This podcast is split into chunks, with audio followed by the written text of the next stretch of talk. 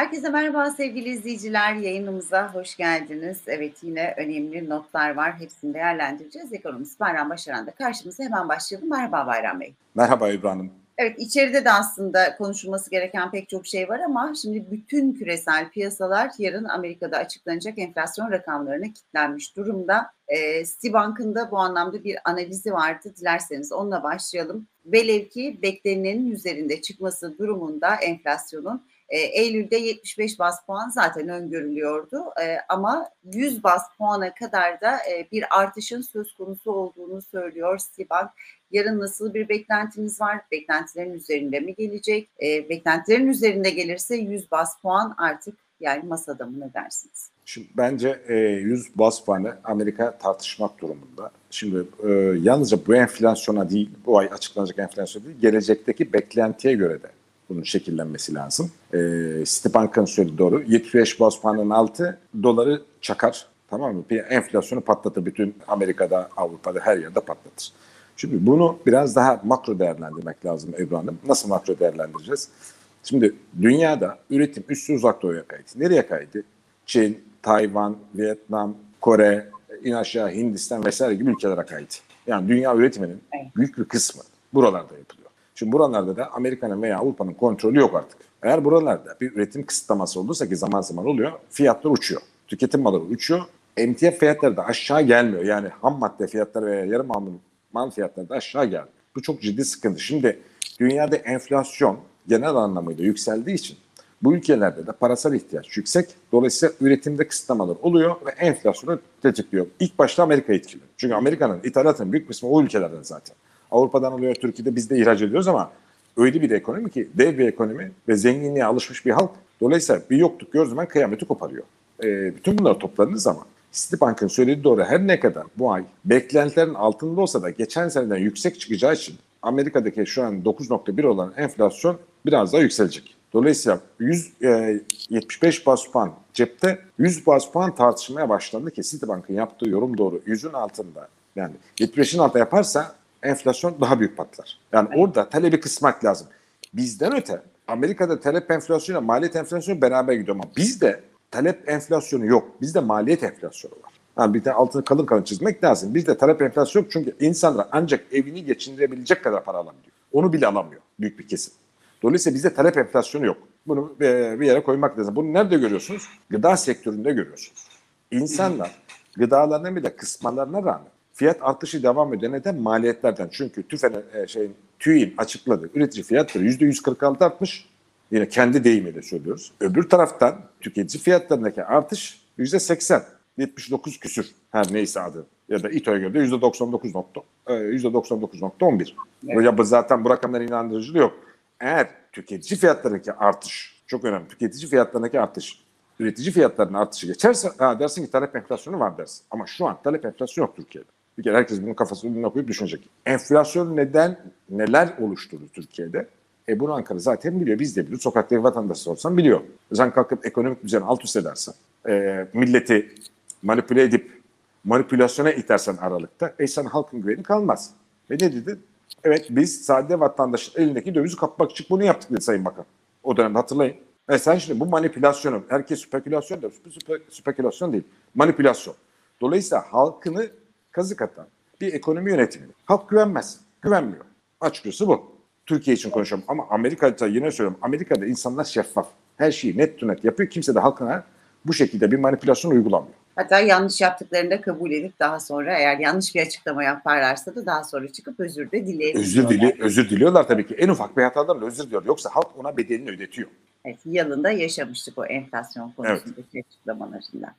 Peki içeriye dönecek olursak, şimdi önümüzde yine bir sürü ödememiz var. Kur korumalıya, e, kur korumalı mevduat ödememiz var, dış borç ödememiz var. E, bunları nasıl ödeyeceğiz peki? Hani bir dolar kıtlığından bahsediyoruz. Şimdi onun biraz detayını açalım. Şimdi Şubat ayında dolarlarınızı kur korumalı mevduata getirin ki zorunlu koşta birçok firmayı zorladılar. Buna getirin. Evet. E, bunun karşılığında kurumlar vergisi ödemeyin dediler. Buradan elde edilen kazançları kurumlar vergisine saymayacağız dediler. Peki şimdi kurumlar vergisine devletin bir kaybı oldu işte. Nakit açığı hani bütçede nakit açığı var ya nakit açığı bundan dolayı çıkıyor. Şimdi bu tür şeyleri geri plan ettiğiniz zaman almadığınızda nakit açığın çıkar. Benzeri bir sürü uygulamaları var daha bizim bilmediğimiz. Muhtemelen. Diğer taraftan 10 milyar doların vadesi 6 ayda doldu. Şimdi bu parayı ödemen lazım. Ne yapacağız? Nasıl ödeyeceğiz? Şimdi her yere saldırıyorlar şu an. Şimdi bazı hesaplar o kadar kısa vadeli yapılıyor ki akıl hayal almıyor. Akıl hayal mantık almıyor. Şimdi işte hazine ilan etti. E, ha tabii buna şeyi de ekleyelim. Bir de 3 milyar dolar dış borç ödeme var. DIPS dediğimiz devlet iş borçlanma senedi veya Eurobond dediğimiz uluslararası piyasaya ihraç edilenlerde 3 milyar dolar ödeme var. Şimdi bu nasıl yapacağız? Gittik Rusya'nın şimdi Rusya ile pazarlık ediyoruz. Bize diyoruz para ver. Rusya sana neyin karşılığı para verecek? Neyin karşılığı verecek? Ya da bunun karşılığı bir şey yapma. Ya altın depolaman lazım karşında. Ya Türk lirası depolaman lazım. Swap yaptırman lazım. Peki Rusya bunun karşılığında hiçbir şey istemeyecek mi? Bir kazanç istedikler. Bedava kim kime para verir? Niye versin? Şimdi belli ki bir para gelmiş. Ee, burada nerede görüyorsun? 3, 3, 3 milyar 120 milyon dolar civarında şirketlerin döviz mevduatının arttığı görünüyor. Belli ki Akko için böyle bir 3 milyar dolar civarında bir para gelmiş. Ha, bu, bu, yani bu görünüyor. Ama bunu nereye kadar sürdüreceksin? O mevduat. Yarın öbür gün en ufak bir şeyde söyledi bir, bir tık bir şeyin oldu ben çekiyorum para diyecek. Nasıl ödeyeceksin? Hani sıcak para gibi düşün. Anlık para gibi düşün. Bunlar Türkiye'nin başını derde sokabilecek şeyler. Türkiye'de bunun karşısında muhtemelen Rusya'nın emtia ve metal ihracını özellikle metal emtialardaki ihracatına ambargo olmasına rağmen arazlık edecek. Mesela Rusya'ya satılamayan ürünler şu an geçen gün birçok yerde yayınlandı. Ne yapılıyor? Türkiye'ye geliyor. Türk menşeli olarak oraya gidiyor. Evet. Şimdi bunlar lojistik depoları bunlarla dolu. Aslında Türkiye'nin ihraç etti diyoruz ama ithalatı da ihracat da buradan patlıyor.